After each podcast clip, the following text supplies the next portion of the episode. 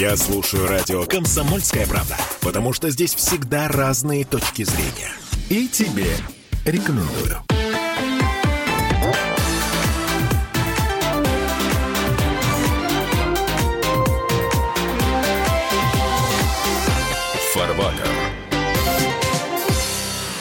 А вот вопрос. Что правильнее, дать человеку рыбу или дать человеку удочку? Классический вопрос, ответ на который совершенно очевиден, конечно, удочку, потому что рыбу человек съест, попросит вторую и так далее, а с удочкой есть вероятность, некоторая вероятность того, что дальше он просить уже не будет, пойдет на берег, поймает сам. Логично? А теперь давайте попробуем натянуть эту историю на современную Россию. Нам говорят, что стране нужен параллельный импорт, чтобы закрыть дыры, возникшие из-за санкций. Правительство даже выпускает официальный список товаров, которые можно возить из из-за границы. В Госдуме обсуждается идею снизить или даже обнулить пошлины на некоторые товарные группы, на автомобиль, например.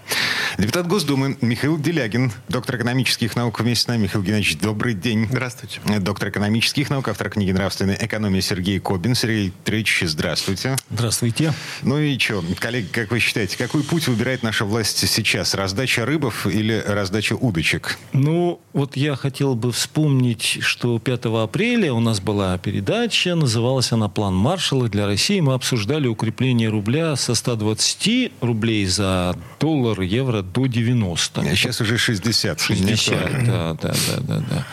Вот. И в связи с этим при таком курсе возникает естественный вопрос. Можем ли мы заниматься покровительством, то есть протекционизмом, то есть таможенной защитой наших, наших производителей? Но это же выгодно возить товары из-за границы, поскольку рубль сейчас дорогой, иностранные валюты дешевые. Выгодно кому? Людям. Каким? Жителям. Нет. Понимаете, для того, чтобы мы это проходили в 92 году, когда уважаемые господа либералы, гайдаровцы, сказали, что, ребята, надо закрыть эти ненужные, бессмысленные советские производства, потому что все, что нужно, мы купим за границей и привезем вам. А дальше выяснилась маленькая деталь, что для того, чтобы купить какой-нибудь продукт, даже очень дешевый, нужно иметь зарплату нужно иметь доход. А чтобы иметь доход, нужно где-то работать. А чтобы где-то работать, нужно что-то производить. И выясняется, что нет ничего дороже для общества, чем дешевый потребительский импорт. Потому что он убивает все. Но сейчас не Гайдару власти. Я прошу прощения, да. но вчера прощения. у нас с вами знаменательный день был. Президент Путин Владимир Владимирович признал, что нужно заниматься покровительством национальной промышленности, поскольку обращения, которые к нему были в отношении того, что нужно обнулить пошлины, то есть тот самый параллельный импорт, он объявил, что с пониманием причем объявил, что иначе не будет отечественной промышленности, иначе мы никогда ничего не сможем производить. А вот буквальная цитата. Стоит обнулить, будем завозить. Никогда ничего российского не появится, я вас уверяю, а, потому что это будет относительно качественно, относительно дешевое. Наш производитель не сможет завоевать свой рынок.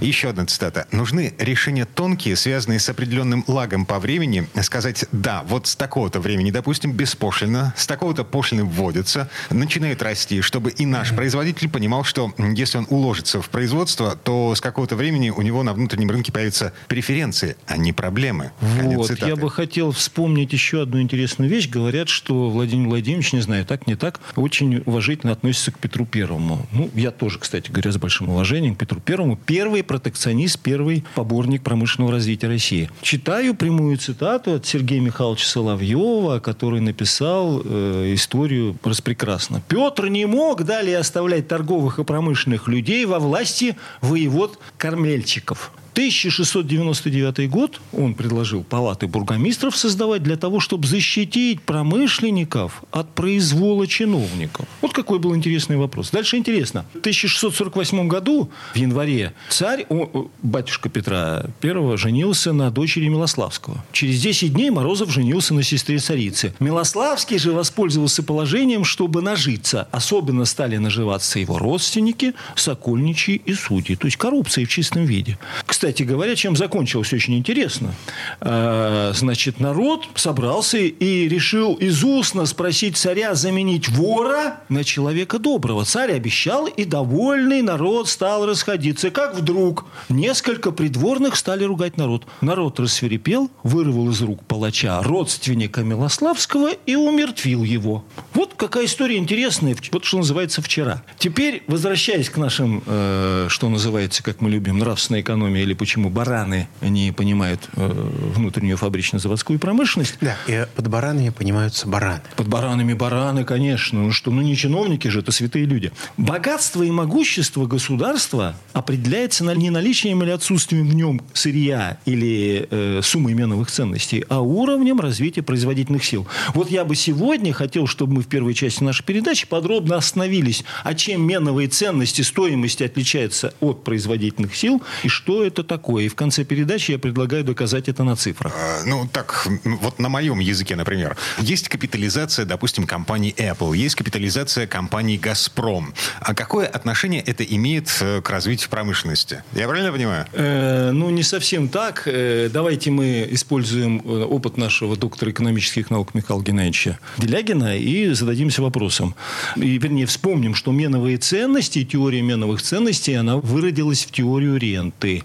А производительные силы и теория производительных сил, она так и осталась теорией производительных сил. При этом, как я понимаю, да, мы понимаем под производительными силами средства производства, о чем мы слышим, нам нужны заводы и фабрики, мы об этом уже слышим. Второе, мы говорим, Михаил Геннадьевич любит говорить, технологии, нужны технологии, нужны? Нужны технологии, да? Нужны технологии. Третье, мы говорим, Валентина Ивановна Матвиенко говорит, что не сумма, значит, богатств, э, нефть, газ и так далее, а подготовка кадров. Прекрасно, подготовка кадров. И четвертое, что мы все забываем, это умственная производительность. Да, давайте остановимся, посмотрим, а что это такое. Мы все время забываем про умственную производительность. Возвращаясь к вопросам вообще бытия, да, мы в прошлой передаче спорили, так с чего все начинается? С нравственности или с промышленности, да? Но оказывается, что животные ведь не в состоянии создать были свою промышленность по каким-то причинам, да? Поэтому умственная производительность – это способность, это высшее разделение труда умственного и физического, это способность при разделении труда брать в расчет интересы другого, моральные и материальные. Моральные мы говорим о уровне жизни человека, покупательной способности человека, о пенсиях, о МРОТах и так далее. А материальные – это то, что мы должны обеспечить производство товаров широкого потребления, и при приватизации всех тех отраслей, которые входят в раздел материальные затраты, мы этого сделать не можем. Или, получается, не хотим. Михаил Геннадьевич. Ну, грубо говоря, капитализацию вы можете обеспечивать разными способами. Вы можете надуть пузырь, вы можете рассказать сказочку, вы можете устроить финансовую спекуляцию. Даже если у вас нормально работающий бизнес, это может быть бизнес на меновых ценностях. Ну, вы зарабатываете бешеные деньги, завозя сюда, просто импортируя какие-то товары. И выжигая местную промышленность, уничтожая местное население тем самым. Сверхрентабельный бизнес может быть. И у вас, у вас будет очень хорошая капитализация. Нет, некоторое время, пока страна не умрет. И второй вариант, вы можете иметь капитализацию за счет развития производства, за счет развития промышленности, за счет развития той самой умственной производительности, за счет современных технологий. Капитализация может быть одна, но смысл наполнения этой капитализации совершенно разный. Вот что, скажем, сделал Юрий Дмитриевич Маслюков в начале нулевых годов? Он, по сути дела, создал российское... Ну, ВОЗ создал российское птицеводство. Каким образом? Он собрал людей, которые занимались импортом мяса птиц, и сказал, дорогие друзья, вы знаете, скоро вашу мясо птицы будет некому есть, потому что у людей нет зарплаты, нет работы. И вообще, если вы будете это производить здесь, то у вас будет выше доходы. Просто будут выше и более устойчиво. Поэтому давайте, вы будете сюда инвестировать, и э, каждый год то, что вы производите, э, будет защищаться запретительно высокими импортными пошлинами то, что стране нужно, что страна ест, но что вы не производите, будет, как раньше, поступать практически свободно. Но ваше предприятие, вот ваш выпуск, будет защищен высокой таможенной пошлиной. А на следующий год вы собираетесь э, произвести больше мяса да, птицы? Соответственно, соответственно, уровень защищенности больше, а уровень свободного импорта, или, так сказать, почти свободного, так называемая импортная квота, меньше. И это был план, и действительно мы кушаем российское российскую курицу благодаря Юрию Дмитриевичу Маслюку. Да, конечно, этот, а, яйца для этих бройлеров мы по-прежнему импортируем, потому что вот на племеноводство, на производство яйца уже, так сказать, следующих специалистов в России не хватило. Юрий Дмитриевич Маслюков, как последний председатель Госплана, ему было много лет. Он уже, так сказать, не дожил. Но это было сделано Еще... именно для того, чтобы никогда у нас не было соответствующих отраслей, чтобы это не повторилось нигде, ни в какой отрасли. Именно для этого российские либералы затащили нас в ВТО. Так. Поэтому спекуляция деньгами, учит нас Генри Форд, ничего не имеет общего с делами. Вы да. сейчас говорите, если рентабельность предприятия, для меня всегда была загадка, если рентабельность предприятия 3, 5, 12 процентов, 14 процентов, выше я мало знаю предприятий, которые имеют рентабельность и доход, то то если вдруг вы по облигациям, по акциям этого предприятия получаете доход 50, 70, 80 процентов, или 40, или даже 30, это называется не, не что иное, как... Спекуляция. АО МММ. Вас обманут. Это спекуляция, это обман. Ну, если вы Шулерство. не соскочите, то вас обманут. Шулерство. Кстати говоря, вот мы с Михаилом Геннадьевичем неоднократно обсуждали вопрос обналичивания. И я считаю, что вопрос обналичивания, он шире, чем мы себе это представляем. Это вопрос обезличивания. Это попытка скрыть любое получение еще дохода. Шире. Еще шире. Вот, это пожалуйста. перевод денег из легальной сферы криминальной. Вот. А учитывая это обстоятельство на сегодняшний день, эта задача обналичивания спекулятивного капитала, и это изобретение было сделано не в России, и даже не в Америке. Это изобрели англичане с одной только целью, чтобы остановить промышленное развитие других и ограничить промышленное развитие других государств. Так, коллеги, вот в этом месте прервемся, потому что реклама на нас наступает. Вернемся буквально через пару минут.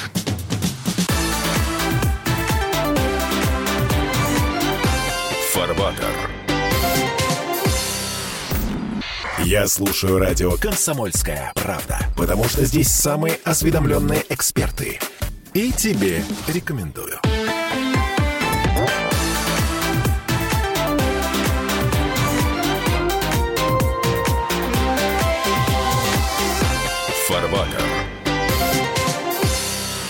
Это мы вернулись в петербургскую студию радио «Комсомольская правда». Я Дмитрий Делинский, депутат Госдумы, доктор экономических наук Михаил Делягин вместе с нами, доктор технических наук, автор книги «Нравственная экономия» Сергей Кобин. В предыдущей четверти часа мы остановились на том, что англичане придумали финансовые спекуляции для того, чтобы остановить промышленное развитие, развитие промышленности во всех остальных странах, во всем остальном мире, для того, чтобы...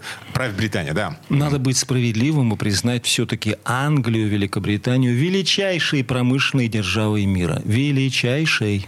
Англия была хороша для всех, пока она была для других. Как только стала Англия думать о себе, она поняла на примере Америки, что естественные условия для развития промышленности, которые приобрела Америка в 1776 году и так далее, ей не победить. Когда она увидела, что Россия имеет эти же условия, и она узнала об этом в полный рост в 1894 году от Менделеева, она стала, Англия, с этим бороться любыми путями.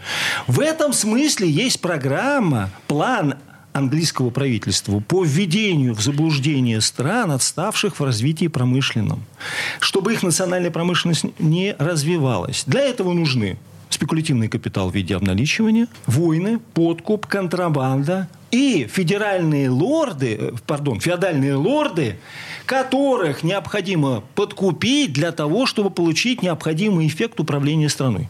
В этом смысле есть три составляющих, на мой взгляд, которые имеют отношение ко всему. Сегодня мы говорим о нацизме, полный рост. О нацизме мы говорим о денацификации на Украине. До этого мы говорили о нацизме немецком, фашистской Германии. Сегодня мы слышим массу заявлений в отношении того, что Трамп и его партия, они являются в определенном смысле э, фашистами из э, Америки. Сегодня же мы слышим массу заявлений из Европы в отношении России. Хотел бы дать пояснение очень быстро по этому вопросу. Первое все великое, говоря о национализме, создавалось из личного через национальное ко всеобщему. Запоминаем. Личное, национальное, всеобщее. То же самое и в экономии, и в промышленности существует частная промышленность, национальная промышленность-государство и глобальная. Желание выкинуть из центра национальную промышленность приводит к тому, что вместо этого происходит подмена понятий. Уберите национальную промышленность, замените ее национализмом, в крайней форме фашизмом. И тогда у вас все будет хорошо, у вас все будет ужасно. Ну, у вас все будет хорошо. Вы же за, вы же патриоты, подменяя понятие патриотизма, вместо патриотизма, заменяя его на национализм в крайней форме фашизма. Вот откуда эта идеология. И любые попытки Англии устраивать ведь это шулерство направлено именно на то, чтобы остановить промышленное развитие других стран, в первую очередь России, и управлять Америкой в своих интересах. Сейчас а мы вспомним, кто финансировал приход Гитлера к власти в Германии, да? Ну, а кто же, кто же, кто не иначе, как наши английские друзья? Ну, скажем так, не только, но это вещь такая дискуссионная. Капитала не бывает в этом смысле национальными. Да, капитал глобален, да. Вот. Но э, в чем э, реальное значение Англии? Грабить других могут все, и грабили других все. Ну и в Англии самая первая компания, из, из которой выросло, собственно говоря, английское богатство, еще до Остинской была московская. Mm. Они первые деньги сделали на нас. Еще до пиратов, до Дрейка, до грабежа испанских галеонов. Ну, они сделали на нас эти деньги. Как и Германия, немецкие промышленные капиталы возникли в ходе грабежа России, когда либеральный Александр II решил построить железные дороги. Ну, не особо их построил, но зато поднялась Германия на этих заказах, на этом распиле. Немецкая банковская система. Но англичане первые осознали, что нужно истреблять конкурентов не только прямой физической силой, но и вводя их э, в интеллектуальный блуд, под, подсовывая им заведомо ложное в данном случае экономические учения. Адама Смита. Адама Смита, который э, учит, что не нужно развивать свое производство, что торговли достаточно. На самом деле, если у вас уже есть развитая национальная промышленность, да, тогда вам нужна ваша промышленность. Все будет хорошо. И тогда, тогда вы можете заниматься свободной торговлей. Но, э, но если, если ваша промышленность слаба, свободная торговля ее убьет. А свободная торговля, это фритрейдерство, это способ уничтожения более слабых конкурентов. Поэтому все кому удавалось создать свою промышленность, создавали ее через протекционизм. Через А тарифную, тарифную политику, очень жесткие тарифные защиты, тарифную защиту, и Б через отмену чужой интеллектуальной собственности. Этим занимались немцы, этим занимались американцы, но и мы все помним, как этим замечательно занимались, а может быть еще сейчас занимаются китайцы. И сейчас э, этим будем заниматься мы. Ну, Путин на прошлой неделе сказал, что мы не будем обнулять э, пошлины таможенные, мы э, наоборот будем точно вводить пошлины для того, чтобы поддержать российского производителя. Более того, еще мы не только пошлины будем вводить, мы еще будем субсидировать и датировать те промышленные производства, о необходимости которых говорит и президент, и в отдельных случаях, как это ни странно, наше правительство. А в отдельных случаях даже региональные власти, потому что э, в Петербурге, например, э, объявлена программа э, выдачи э, земли под 1 рубль, под промышленные инвестиции. Да, и, и промышленная так называемая ипотека, термин совершенно бестолковый, но тем не менее со ставкой там 3 или 5 процентов годовых, но обращая внимание на то, что в пункте 7, который мы озвучили как раз 5 апреля этого года, было объявлено нами с вами, Пункт что... 7 программы возрождения российской промышленности. Да, угу. там у нас объявлено, что нужно не только по рублю за землю, нужно еще и по себестоимости газ, электричество, теплоснабжение и все необходимые пути доставки, значит, вывоза мусора, утилизации отходов, канализации и прочее, прочее, прочее, все должно быть обеспечено с помощью, если не региона, то, по крайней мере, федерации. Вот это в этом смысле субсидии до дотации и многое другое. Это очень полезное явление. А, Михаил Геннадьевич, полгода практически прошло с тех пор. А, Путин уже заговорил о введении протекционистских пошлин. А во всех остальных смыслах этой программы что-то происходит? Есть какие-то подвижки? Ну, знаете, давайте сейчас дождемся, потому что 1 октября будет внесен в Госдуму федеральный бюджет на следующий год, и мы увидим, закладывается в него развитие или все будет как обычно. Я думаю, что мы это увидим.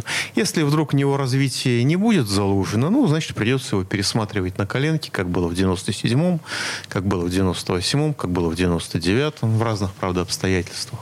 Тогда мы скажем, что англичане сумели подкупить наших феодальных лордов, а, мы же которые хотят вывести свои капиталы за границу, на свои дома, виллы и так далее, и яхты и прочее. И тогда все станет ясно с точки зрения того, в чьих интересах будет работать экономика России. В интересах англичан или в интересах русского народа? На самом деле, безусловным вкладом а, Британии в мировую копилку а, является использование коррупции как рутинного повседневного инструмента государственного управления. Контрабанда, подкуп, контрабанда, войны, войны. Контрабанда. Нет, войны, войны были и до, и до них.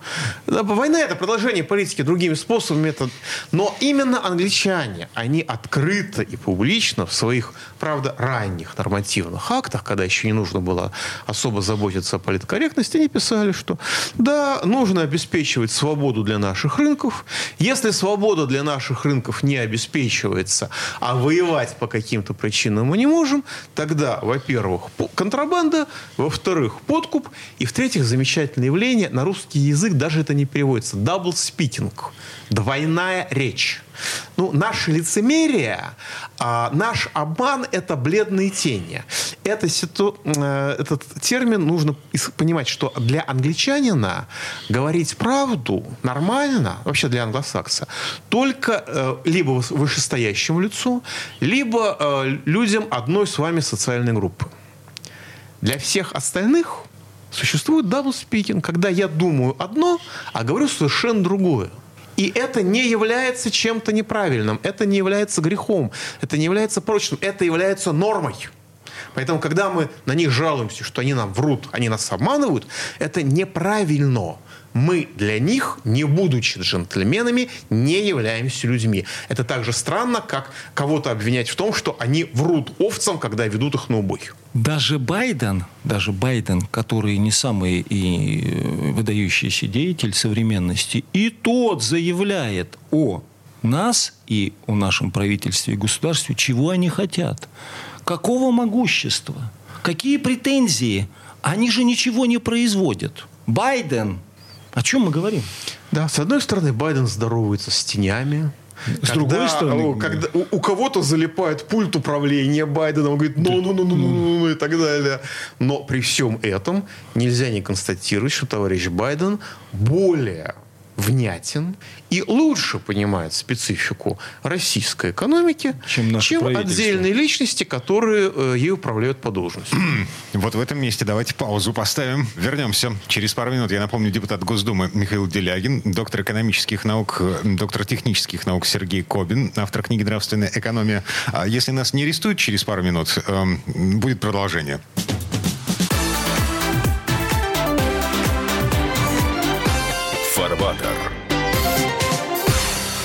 Я слушаю радио «Комсомольская правда», потому что здесь самые жаркие споры и дискуссии. И тебе рекомендую.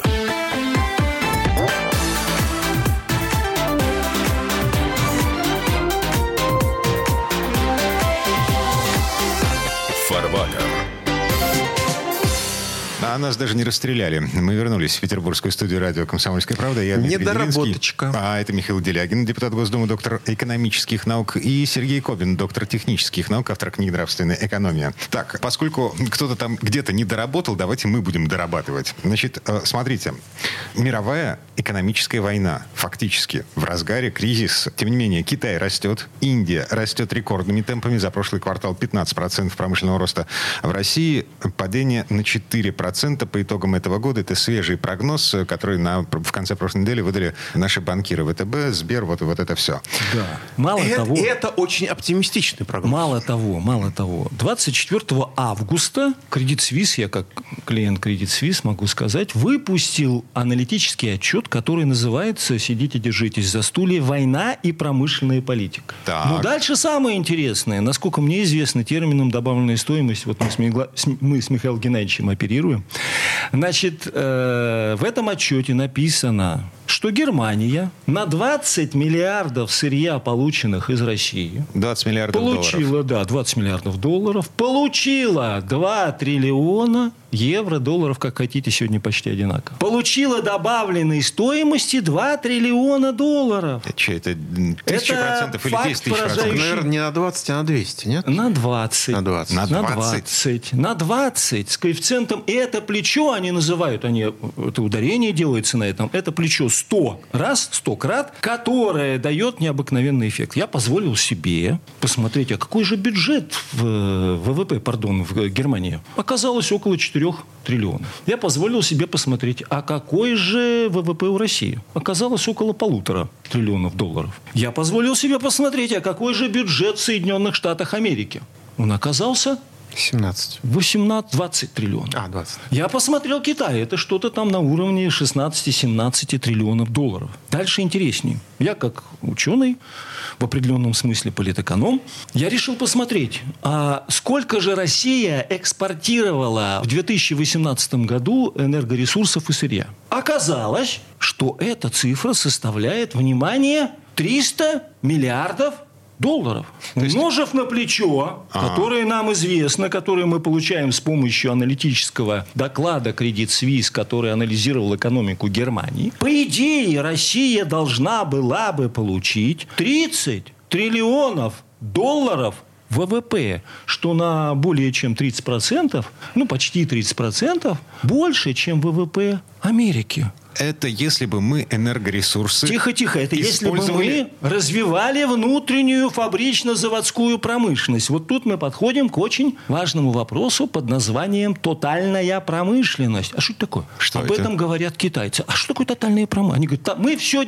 у нас тотальная промышленность, мы все можем делать в безумных масштабах и с очень низкой ценой. А это ассоциация национальных производительных сил. Поэтому, когда сегодня кто-то говорит, нет, нет, нам все производить не надо. Нам надо все производить и на территории России. И как можно больше. У вас есть только то, что вы производите сами. И Если что-то производит ваш сосед, у вас этого нет. И в любой момент эта поставка может пресечься. И сегодня, мое мнение, нужно нашему правительству подходить к стене, или там, по крайней мере, отраслям, которые отвечают за политэкономию и промышленное развитие, и стучаться лбом в стену. В чем же виноваты наши люди, если вы настолько глупы, что не в состоянии понять простые вещи? Вы вдумайтесь, как я не хочу даже переводить 30 триллионов в рубли. Это получается бильярды и, э, значит, бильярд и 800 триллионов рублей. Какой у нас сегодня бюджет тогда, Михаил Геннадьевич? Скудный. Вот ответ на какой вопрос мы получаем. Слушайте, сослагательные наклонения, история, вот это все. А, смотрите, мы 30 лет встраивались в мировую экономику. В Так или качестве, иначе. встроились в качестве еды. Вот. И вдруг обнаружили, что когда вас сначала жуют, а потом переваривают, к вам это не очень приятно, и люди от этого умирают. Удивительное открытие. Давайте вернемся к одному интересному вопросу. Что такое колония? Значит, э, справочник Брагауза и Фрона относит это к цивилизации, что цивилизация, она влияет на развитие нравственности, духовного образа человека, на различные права, свободы и так далее. Но в итоге оказывается, что основу всего составляет промышленная цивилизация. Итак, как определить государство? Это колония или это нормальное Протекторат. государство? Да. Значит, все очень просто. Вывозит сырье и сельхозпродукции, возит товары фабрично-заводской промышленности. В 2018 году, уж коль я вспомнил 2018 год, мы вывезли сырья и энергоресурсов 70% нашего ВВП. Больше? На Э, здоровье. Боюсь, что больше, потому что мы многие, многие полуфабрикаты типа Уже это означает то, что Россия является колонией проходного типа. Каждый, проходя мимо, может что угодно из сырья купить даром, и каждый, заходя, может продать в России все, что угодно даром, не платя никаких пошлин. И слава богу, вчера президент напомнил о покровительстве промышленности, национальной экономии русской промышленности. Ну вот Первое. уви- увидим, услышит ли его Минфин Да. при составлении Как отреагирует бюджета. на него правительство, это вопрос правительства, это правда. Дальше интереснее. Давайте дадим определение, а что же такое цивилизованная колония? Кстати, в Америке Америке четыре раза голосовались вопрос в Конгрессе и в Сенате, а что же быть кем лучше, цивилизованной колонии Англии или быть независимым государством? Оказалось, что в нашем случае, да, то, что мы наблюдаем сегодня, все друзья европейские, Канада, Новая Зеландия там и так далее. Австралия. Австралия, да. Это цивилизованные колонии Англии через Америку. В чем смысл? Очень простой.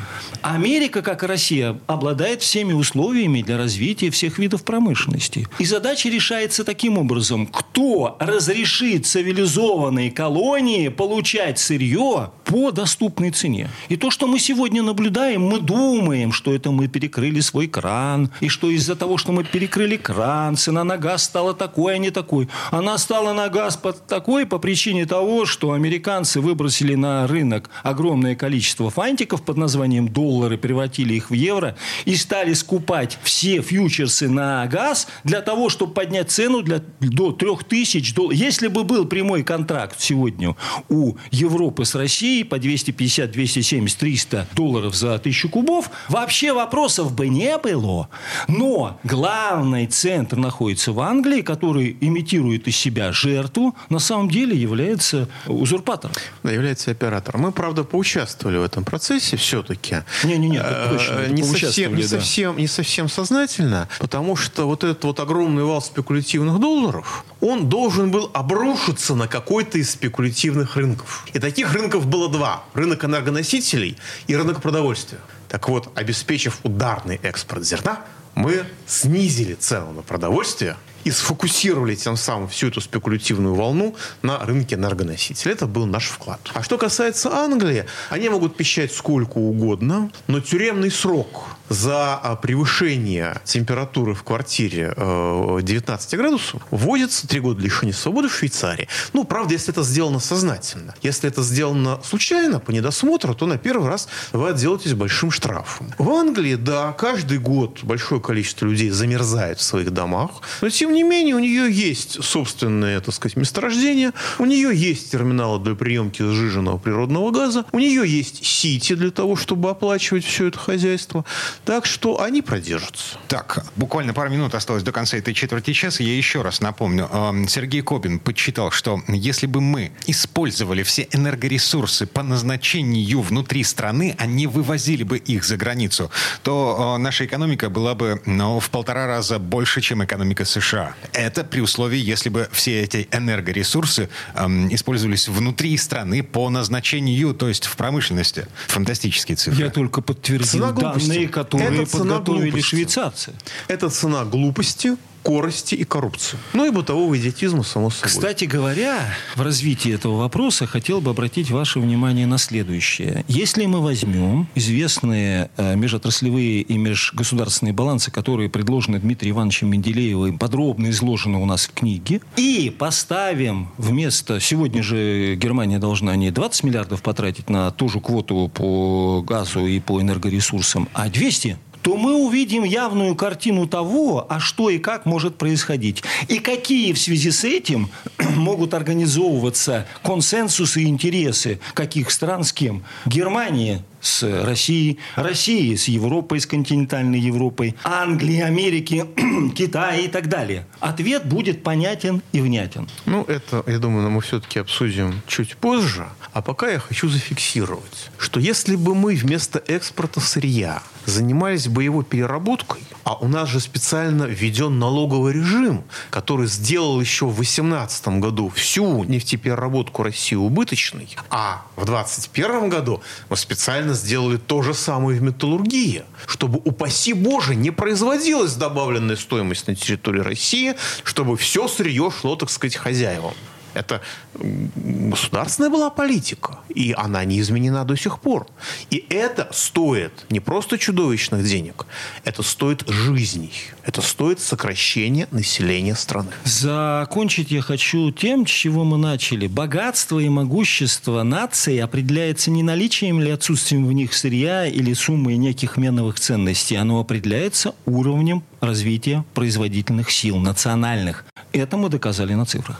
Сергей Кобин, доктор технических наук, автор книги «Нравственная экономия». Э, Михаил Делягин, депутат Госдумы, э, доктор экономических наук. Коллеги, э, вы меня впечатлили. Спасибо. Всего вам доброго.